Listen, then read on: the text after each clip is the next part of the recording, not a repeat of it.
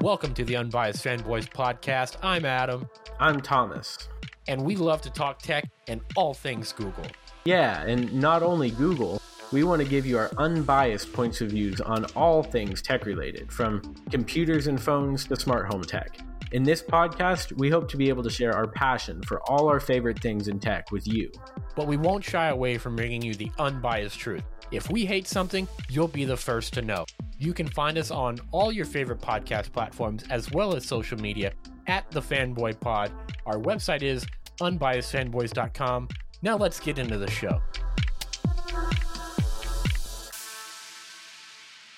Welcome to the Unbiased Fanboys podcast. I'm Adam and I'm one of your hosts. The other is sitting right next to me. His name is Tommy or Tom or Thomas or one of those. Tomas. There you go. Yeah. Tomas, si, senor. So this week's episode, we got a bit of something special. We are going to go over a few things, including a new segment, which we'll start with after this intro. But the three main topics we are going to talk about today are the Asus ROG Phone 3, the OnePlus Nord, because who's not talking about it? And then we're also going to talk about Apple dropping Qualcomm and and how they are implementing their new chips. Exactly. And then yeah, this should be a good episode because those are all um, good topics to talk about. The OnePlus Nord being the big one. But yeah, there's some exciting stuff happening in tech right now, so it'll be fun to get the chance to talk about it. So yeah, we can start with that new topic you talked about that or the, or the new segment we're going to do. You want to you want to segue into that one there? Yeah, sir? let's segue into that. segue into the new segue. Y- Yeah, exactly. we are going to be talking about beer because we both like to drink beer while we're recording. So each week we're going to, or each episode, we're going to talk about one of our favorite beers and why we like it. Um, and we're going to be starting off with Adam's choice beer, and that is Blue Moon. Yeah, it's uh it's my favorite. Not gonna lie, it's also my wife's favorite. So that's great. When you go to the beer run, you really only have to get one thing instead of two different ones. Although she's getting into White Claws now. I don't Mm, get it. yeah. I'm not a fan of seltzer water of anything. But hey, Blue Moon's good. I like the orange citrusy.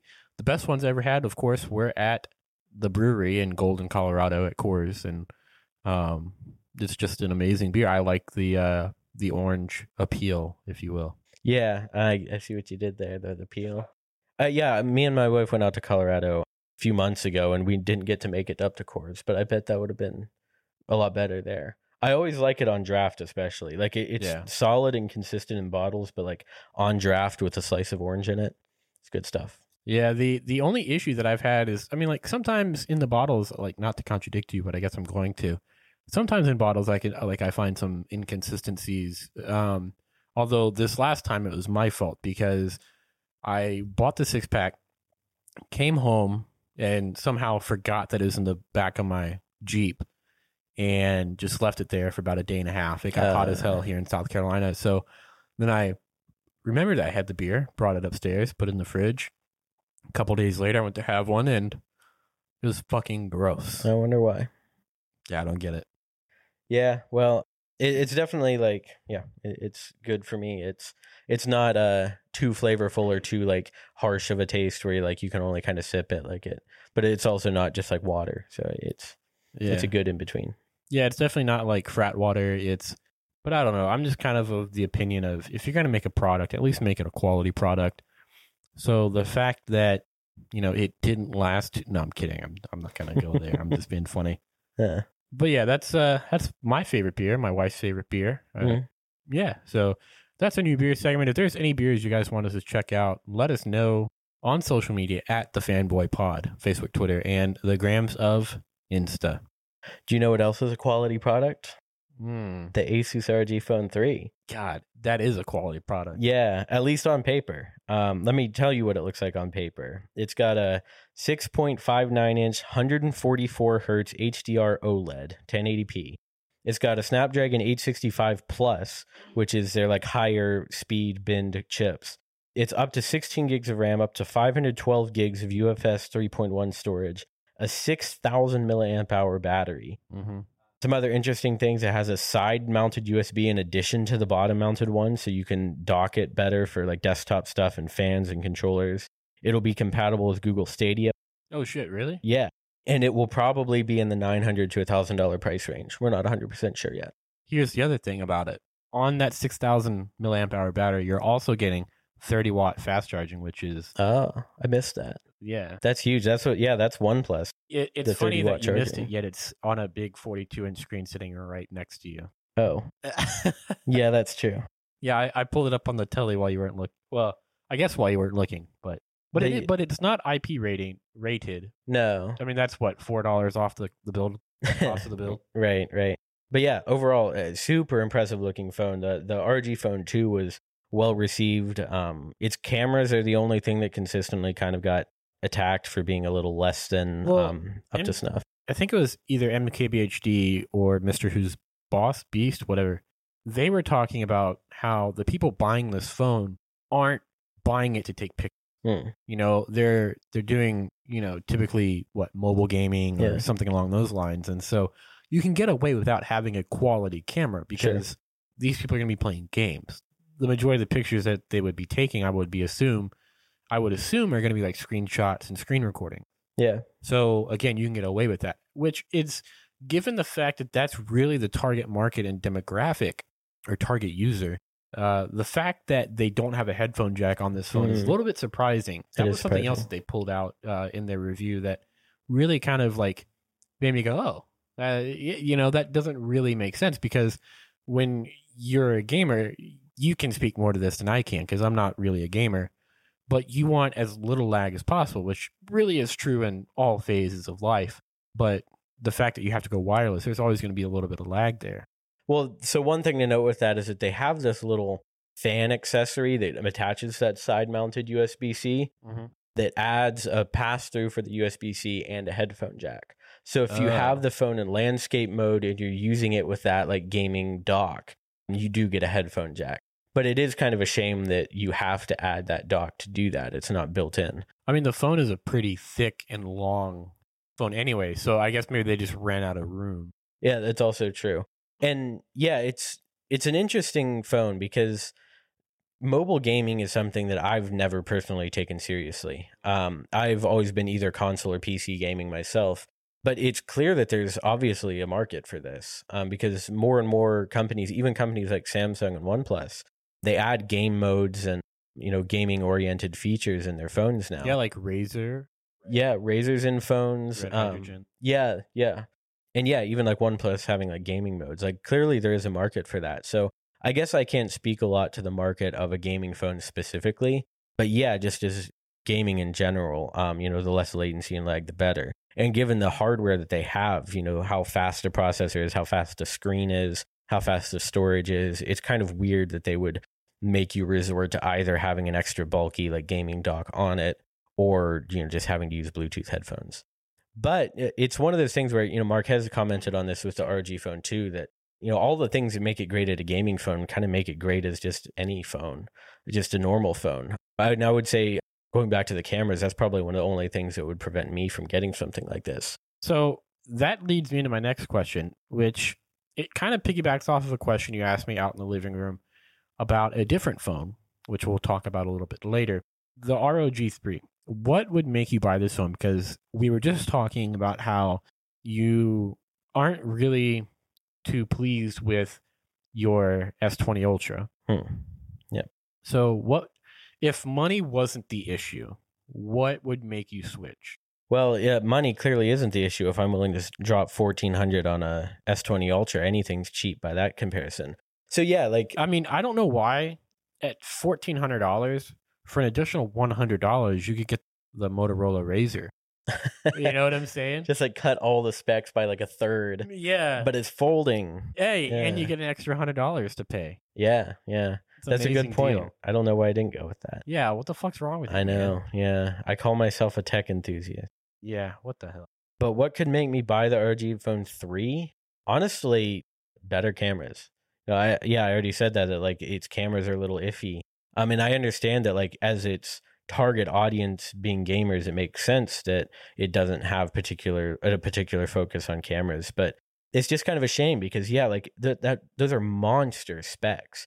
I mean, it's got a faster processor, a faster screen, more RAM, more storage, a larger battery than my S20 Ultra for like $400 less. And the only thing that I think the S20 Ultra has on it is the cameras. And given that I like photography and that I take a lot of pictures, that's a, I think a deal breaker for me.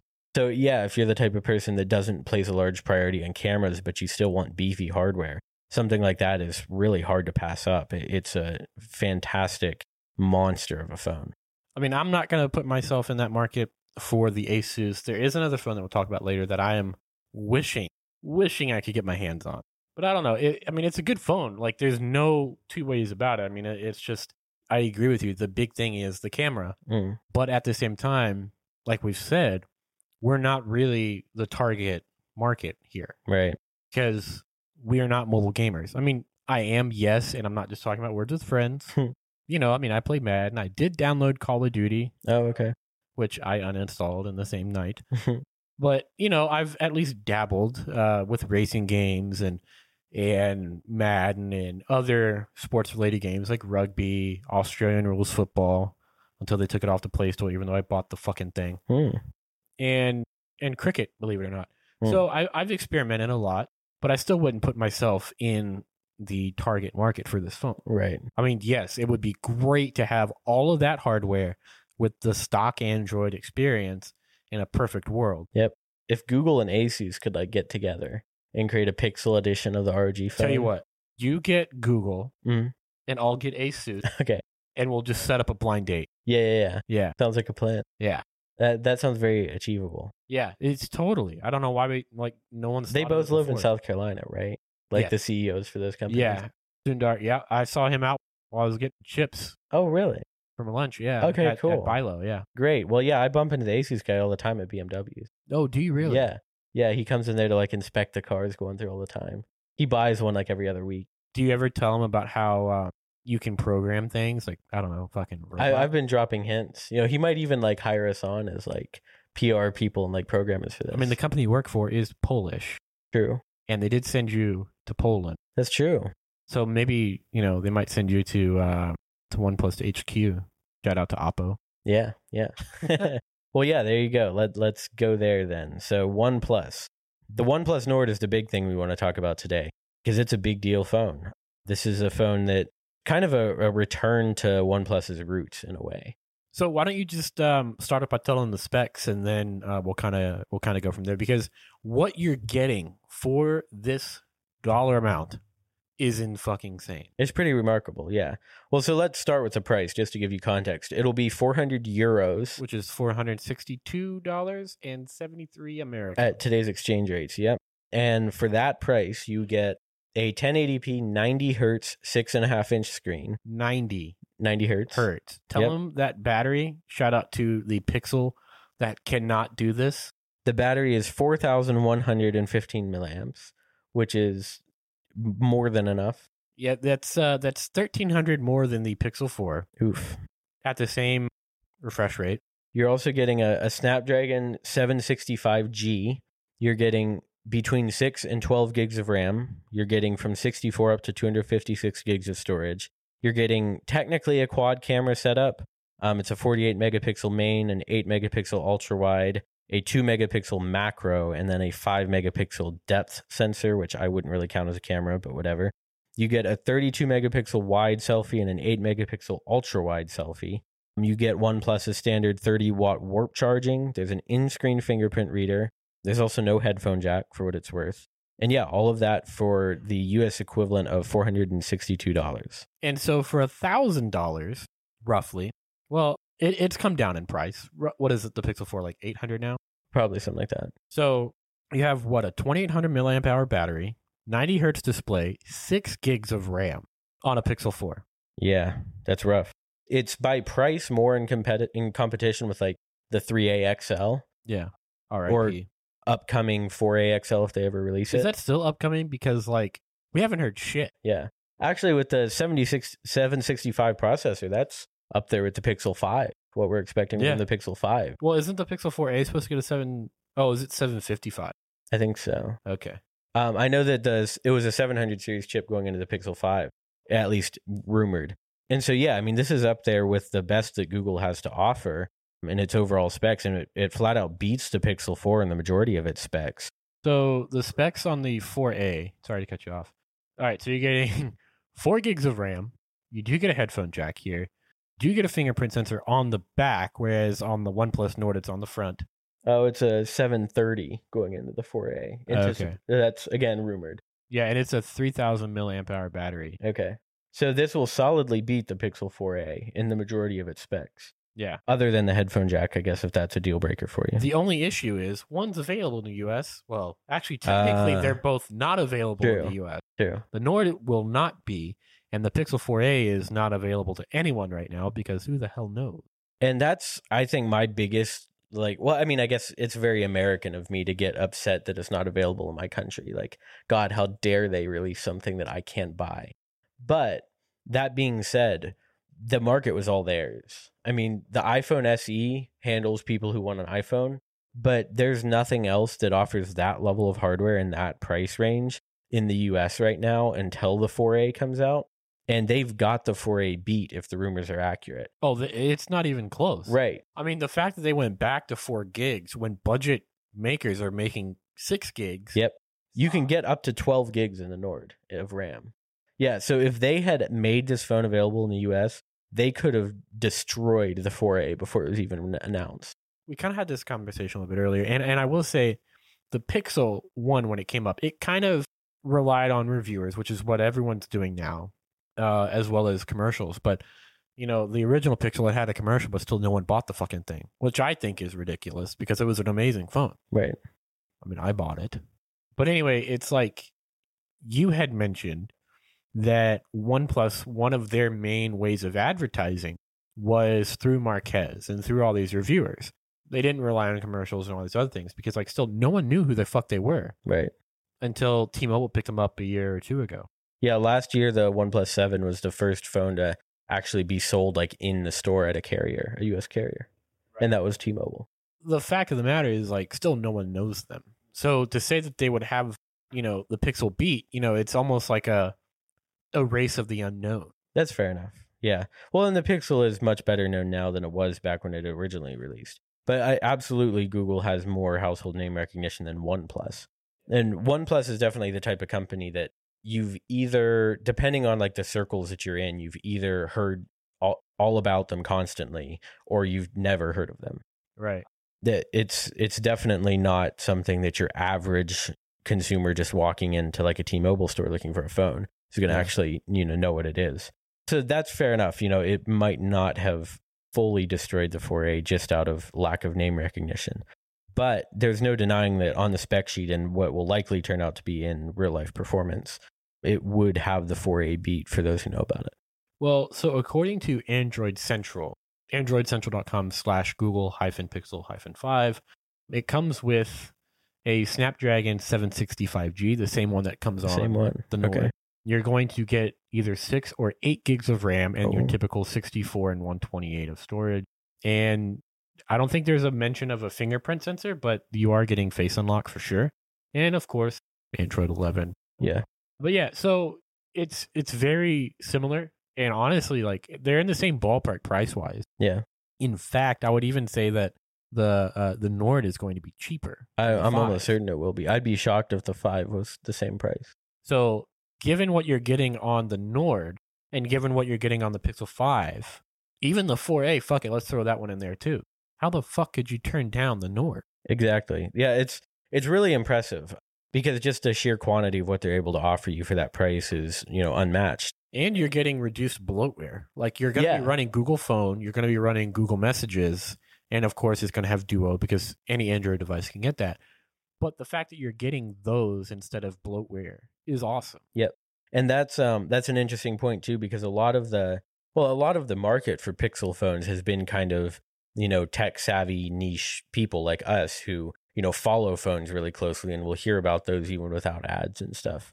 And OnePlus kind of caters to those same people. And a lot of the people who want a Pixel phone, they want it for that clean software. And if OnePlus is offering almost equally clean software with just a few kind of enhancements from their Oxygen OS, and they're offering like double the specs almost for cheaper. I mean, your average person who follows tech is it, it there's no comparison. Yeah, I mean, and plus another thing here is you get warp charging. And that's something that the Pixel devices have yet to even. Well, I mean, really, I feel like they're the only Android device out there doing something like that, and so that's great. I I like that, and that I have a friend. Shout out to Max if you ever listen. He has a OnePlus, I believe it's the 8 Pro, and he didn't really go into too much detail. He did say that the OS is, you know, it's just it's nice and it's simple. He hasn't really had any issues with it, almost no bloatware. And one of the big things was fast charging for him. He liked that. The Nord, it is cool, but it does have a hole punch instead of a notch. And that's a big deal for you, yeah. That is a big deal for me because I hate those things. Like I don't like things being in the way of what I'm looking at. And so I believe in developer options. You can still go in and like change that. Just which put a whole big do. black bar at the top, yeah. I would gladly have a forehead over a notch or a, or a hole punch any day of the week. Yep. Well, yeah, we've talked about that before. We definitely disagree on that. Um, well, and that for me, it depends on the aspect ratio of the phone because, like on my S20 Ultra, it's so tall that when I'm watching a video in landscape, there's black bars there anyway, so it doesn't really get in the way. But yeah, I can understand how people would find that annoying. Plus, the lack of a headphone jack. It's definitely gone the route of like a 2019 2020 flagship in terms of some of those design design decisions. Even though I consider myself a baby um, audiophile, which is ridiculous to fucking say, I know, but I've been blessed in my life with a a uh, a college teammate of mine gifted me a pair of Sennheiser headphones. Oh, And the the artist that I listen to, my favorite one of all fucking time, his name is Jon Bellion. Anytime you listen to his music, you can pick up a new layer of music. And and when I put those Sennheisers on, it was like I heard all of it all at once. yeah. And it was amazing. A truly good audio experience is fantastic.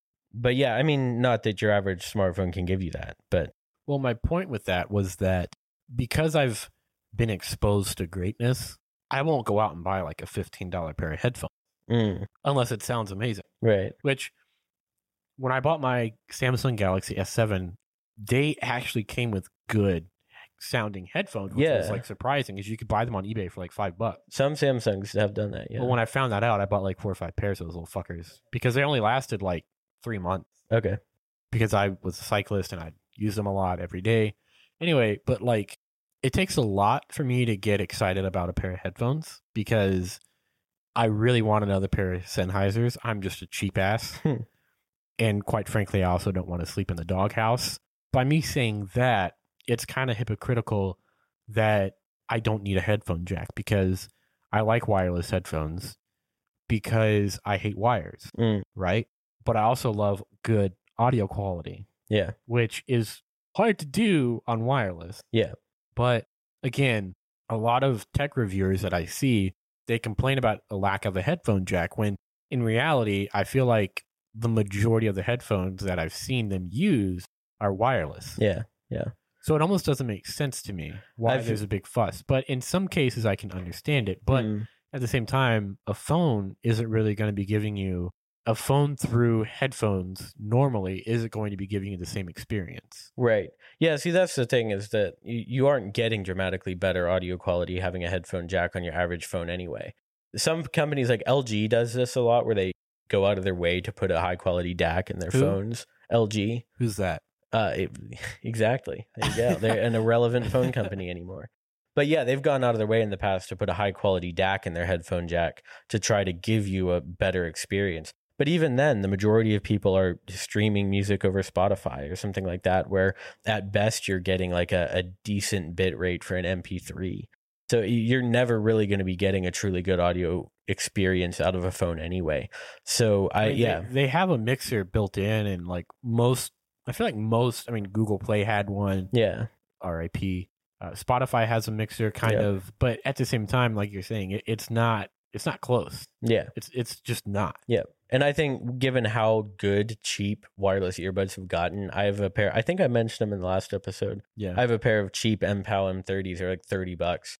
And they're more than good enough for what I need. So like given how good cheap wireless earbuds have gotten, I think the headphone jack is almost a non-issue at this point. Like it just it's it's gone. It, it's something that you know our kids will look back and say, "You used to have to plug your headphones in." What? What the fuck? You have you used to have to blow on your games to get them to work. I know, right? That's even a little bit before our generation. No, Well, maybe back in like the GameCube days or something. No. but like, I'm going straight back to the Christmas of '96 when my mama got us a Nintendo 64. oh, you had one of them. Yeah, we had a Nintendo. Yeah, uh, PS One was our first console, and then a GameCube after that. No, Oh, PS2, wow. PS2, and then a GameCube. Well, you were kind of sheltered. True. I didn't. Yeah, I didn't get a game console until I was like probably twelve. Am I gonna have to edit that out? nah, Oh, okay. no. Harry Potter, what? Yeah, exactly. Yeah, but yeah, no, I I think that uh, the headphone jack is pretty much a non-issue, and especially given how much just just how much else you're getting with this phone, it's hard to complain about something that small. Well, my wife finds a way to complain about small things all the time. I don't know. I think that the Nord is an amazing value, and if if I could find someone overseas to buy it and mail it to me, son, what I would not give. yeah. Well, next time I'm in Poland for a work trip, I'll I'll snag one. You come home with like three of those babies. yeah, there's probably like a customs limit on like bringing stuff over, but I I could probably grab a couple. Just mail it over. Oh, that's true. Yeah, I could also do that. You know, just just mail one over. You could honestly, because you can't get them here in the U.S., you probably price gouge that thing too. So get one to sell to Ah, make our money back. make a business out of it. Yeah, there you go. Yeah. See, see. I, I like what you're thinking. Yeah. When are you going to Poland again? I don't know. I'll have to. I'll have to figure that out. Talking about the OnePlus Nord, I feel like it's hard to, you know, really appreciate what this phone means if you don't understand the history of OnePlus either. Yeah. because this is a return to the roots for OnePlus. So to get an idea of what the roots for OnePlus is, we can go all the way back to 2014 when they released their first phone. Um, it was the OnePlus One, uh, so the two. It was a three hundred dollar phone, two ninety nine. It was it it headlined with the um, their slogan "Never Settle," and it quickly earned the name the flagship killer because this was a phone that offered comparable specs to phones of its time for under half the price. Yeah, like literally just it almost seemed like they went to like Samsung or Apple's rubbish bin Mm. and just started grabbing things. Right. Yeah, it was the at the time the Snapdragon 801, three gigs of RAM, a five and a half inch 1080p screen, and between 16 and 64 gigs of storage, which sounds very terrible by today's standards, but for 2014, that was up there with um, the the best of them. And yeah, for 299, it was it quickly earned a name for itself. But one thing that I'm more impressed with is you pointed this out earlier. The OnePlus 2 in July of 2015, that fucker had four gigs of RAM when the Pixel 1, 2, and 3, and I think the 3A and 3A XL, they all had four gigs of RAM. Yep. And that was in 2016, 17, and in 18. Yep. And so Pixel 4 had six gigs, but it really, they just are not a fan of upgrading their RAM. That's one of those things that uh, it again reminds you of how behind the times the Pixel hardware was. When yeah, a phone that came out in 2015 for $329 had as much RAM as the Pixel 3 that came out in uh, what 2018? Yes. Yeah, which is insane. Yeah. And OnePlus carried this whole standard for a long time of being the flagship killer, right? You know, they kept up with the hardware. Every year they had the the top of the line chip, they had a surprisingly large amount of RAM and storage. They continued on to add stuff like fingerprint readers and better cameras. Once the Pixel came out, they followed that train of better cameras, um, adding dual cameras, triple cameras. But each year that price crept up and they went from being a $300 phone to starting to release $500 phones, $600 phones, $700 phones. And by the time we hit last year, 2019, with the OnePlus 7 and 7T Pro, or the 7T, 7T Pro, the 7T was $600 and the 7T Pro was $830. I mean, they didn't crack over $800 until October of last year. Yeah, yeah, this so is true. there is that. But they're like the most expensive phone before the $830 7T Pro was the 7 Pro that came out in May at 669. Yep. Three away from an amazing number. But no, the the 7T Pro came out in October and was roughly 200 so $170 more expensive at $830 Yeah. putting their record, which now has been extended 899 for Yeah. the OnePlus 8 Pro that came out in April. The 8 Pro came out earlier this year. And that's where, you know, OnePlus had gone from this company that was known as being a flagship killer to being a company that just made flagship. Mm-hmm. And they they're now making phones like the OnePlus 8 Pro is a phone that competes with the S20 Ultra in pretty much every spec. It's a 120 hertz screen. It's got similar storage and RAM configurations. It's got good cameras. It's got good battery, fast charging, you know, all the stuff that you would expect out of, you know, a top tier phone, but it costs like a top tier phone. And so a lot of people complained about that. And a lot of people really started to get angry with OnePlus because, you know, their roots were in these flagship killer phones that were able to offer you a lot more than you were expecting for the price that you were paying. Well, here's essentially what happened, historically speaking. Mm. Like, the facts are there. OnePlus comes out in 2014 and is known almost automatically as the smartphone or the uh, I'm sorry, the flagship killer. And it took a little while for the shit to catch on, but eventually it does. And you see, you know, Google come out with the 3A, you see Apple come out with the SE. These are all in what 2017, 2018. And so OnePlus in 2018, you know, their prices were maxing out at $550, which is amazing for the for what you're getting. Sure. And around that same time, you have Apple coming out with the SE, you have Google coming out with the 3As. Mm. So it, it's kind of amazing to me that they started this trend and they said, "Oh no, we've we've reached the pinnacle. We can go ahead and charge flagship prices." And at the same time, they decide to come out with these flagship prices. More and more flag, flagship manufacturers are picking up that there's actually a market for these budget flagship killers. Yeah. So they start coming out with their own. And then now here comes OnePlus with I wouldn't say their tail between their legs, but they're like, oh yeah, let's get back to this. Right. Let's service this. This is our history. This is where we were, Yeah. who we are. So it's nice to see them going back to that. I will say. I absolutely agree. Yeah.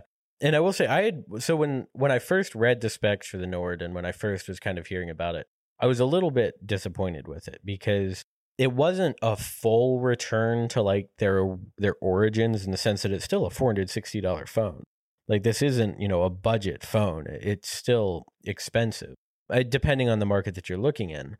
Um, and they completely changed up their name scheme, which and they were kind of hyping this up to be this fundamental, you know, shifting of their their design philosophy or their their approach to phones. Like I was expecting something a bit more different. And what they ended up giving was um, a phone that was essentially a, a slightly cheaper version of the OnePlus 8. But when you add all that together and I kind of zoomed back out and looked at the bigger picture of what they were offering, it's clear that this is that kind of return to their origins, just not quite to the to the budget level that they had before. I mean, I don't know. I feel like four hundred dollars, four hundred and sixty is still considered as a a budget option. Yeah. And that might just be the entire tech industry is kind of inflating and what's considered a budget phone now is a lot different than what was back then. Plus, back in 2014, people didn't use their phones as like their primary computing devices. Whereas now, more and more, that's a thing where, you know, a lot of people don't have laptops or they, they have old laptops they had for college and they don't really use them anymore. Their phone is literally their, their life.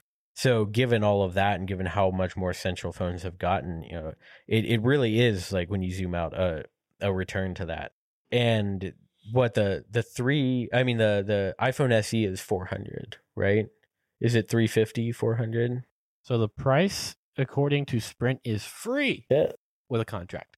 oh from We- apple it's 400 Yeah, Apple is yeah, Apple's at four hundred. okay so if the iphone se is 400 and that's the cheapest you can get from apple i would expect the 4a would align itself with that the 3a is probably like 300 or 350 now right but it's like a year old. I mean, the four A was originally going to be three fifty. Okay. On that billboard, Oh yeah, yeah, yeah. That's right.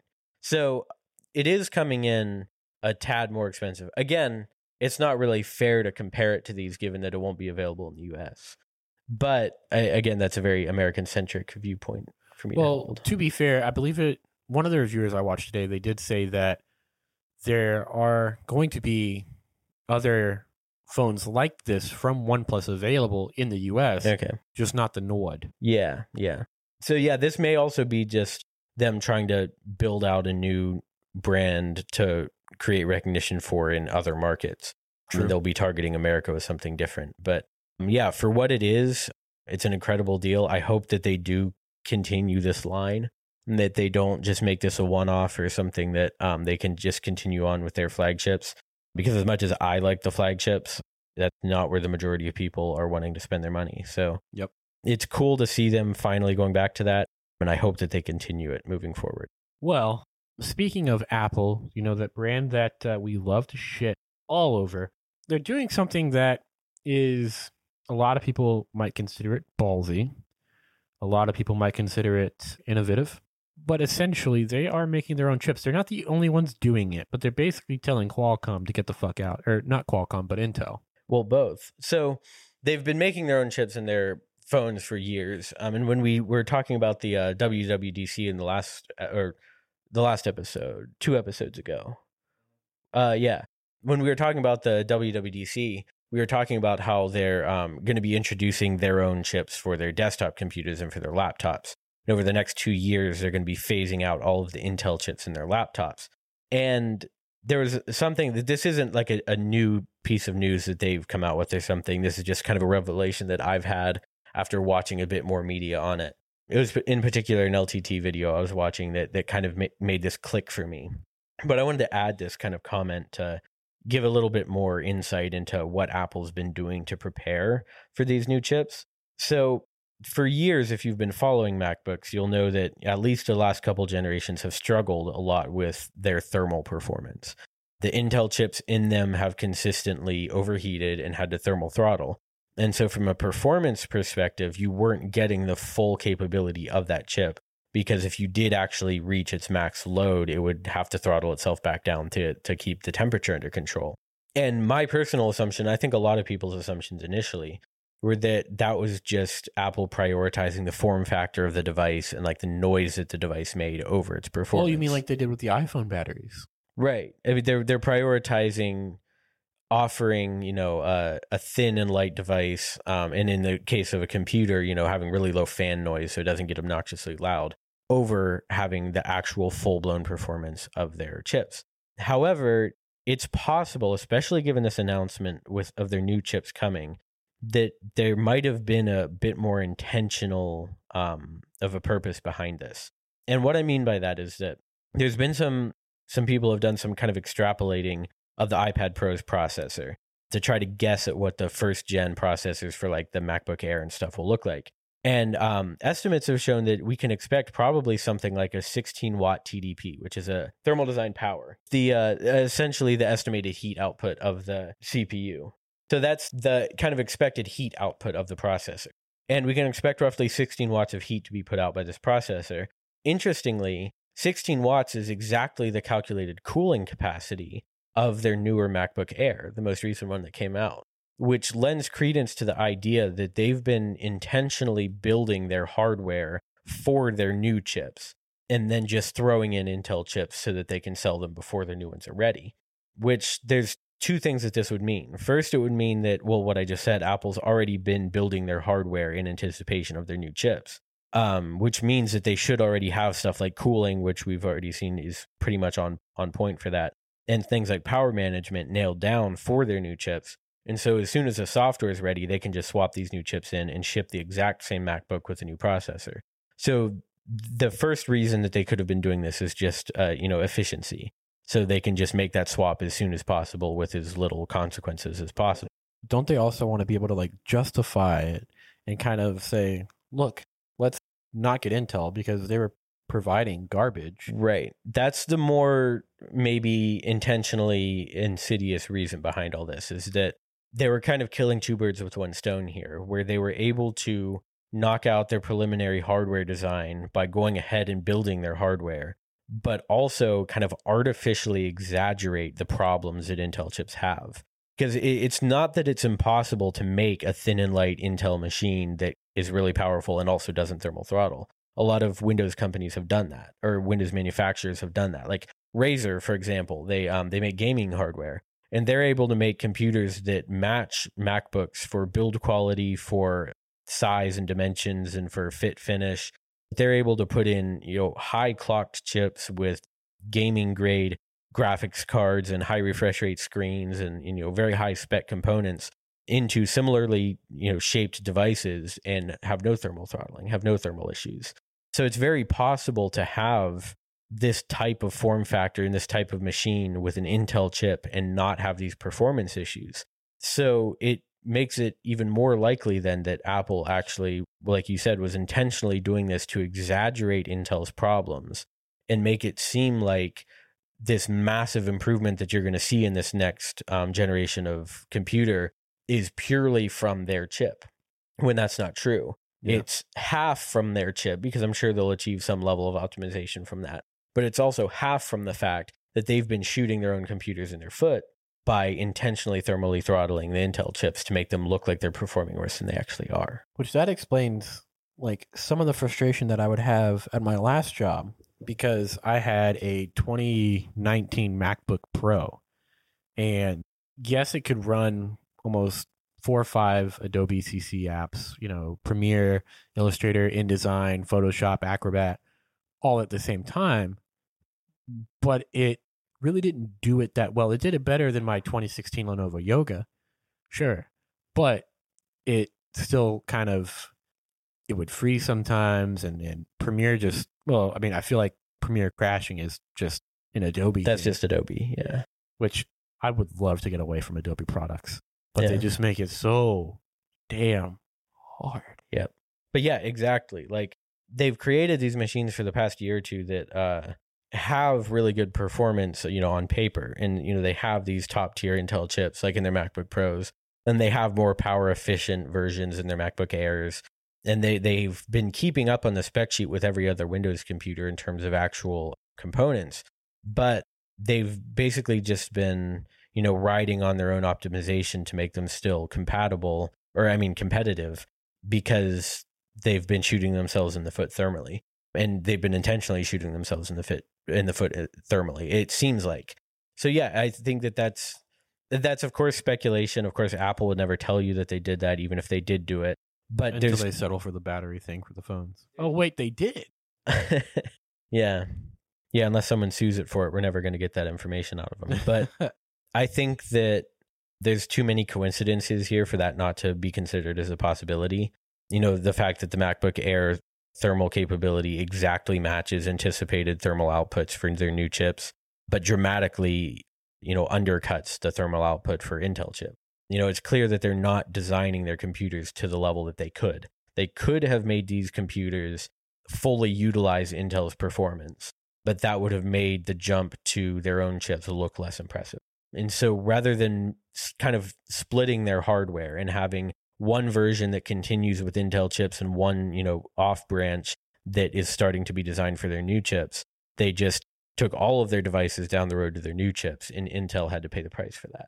Which is it's just I mean it's it's an Apple move. Um it's a bold move by them to intentionally make their products inferior. You know, that could have really backfired on them if their products had been super bad or just unusable thermally. But it seems like they kept it close enough that people weren't, you know, not willing to buy the computers over it. And now that they're finally making the switch to their own chips, it'll make their their chips look all the better by comparison. I mean, Apple is a lot of people will say an innovator. I mean, I guess the last thing they really were innovative about was removing the headphone jack. I mean, yes, they were the first ones to have Siri. Yeah. And which I think I want to say they actually purchased and then they made it their own. I don't have a I don't have a source for that, so I'll fact check that one here in a minute. But regardless, they're they're typically known for pushing limits Mm. whether it's with the seven hundred dollar wheels, whether it's to, with the removal of the headphone jack, and in some cases they are a trendsetter, like we've talked about. Yep.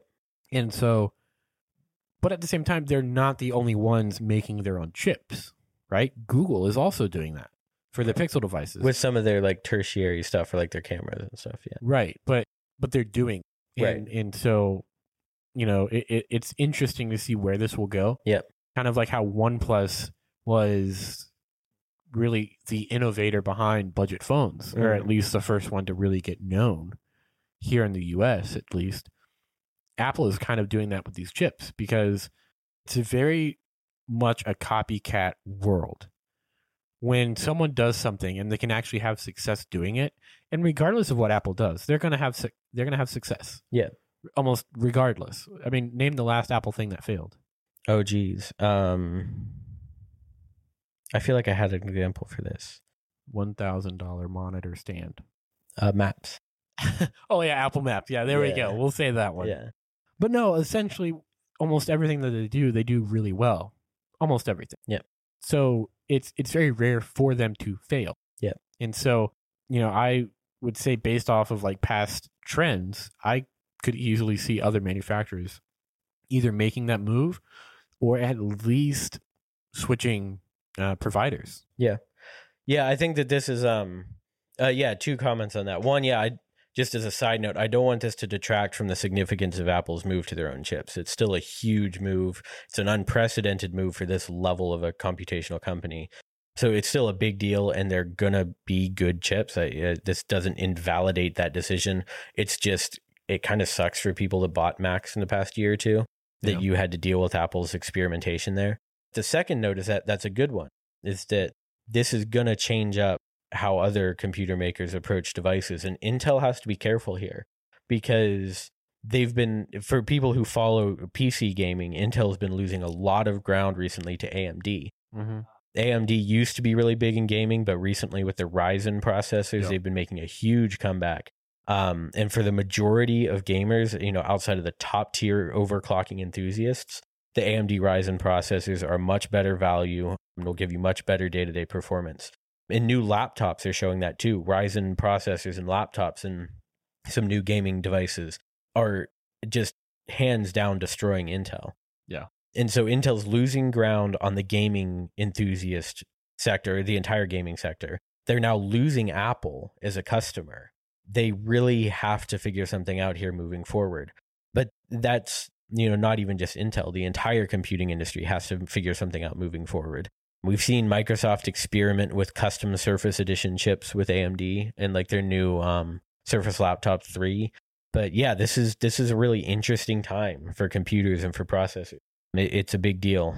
So this move by Apple is a big one. It's an unprecedented one. It's probably going to be a good one, but only time will tell. I just think that it was really interesting that they've been willing to intentionally shoot themselves in the foot to make that transition a bit smoother and a bit more dramatic. I, I, I can't disagree with you. And to fact check who owned Siri first or that Apple at least bought them, I did travel over to their wiki page, which I know it's, it's wiki, but according to Wikipedia, they are they were purchased by Apple in March or April of February 2010.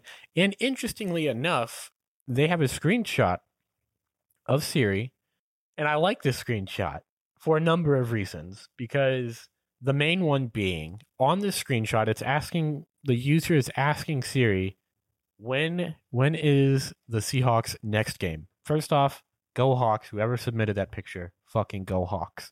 So it has a picture of us in our schedule and we are playing the Titans in a game that I almost went to. So The Yeah. Titans won that game. I just looked it up. September 24th, 2017, uh, 33-27.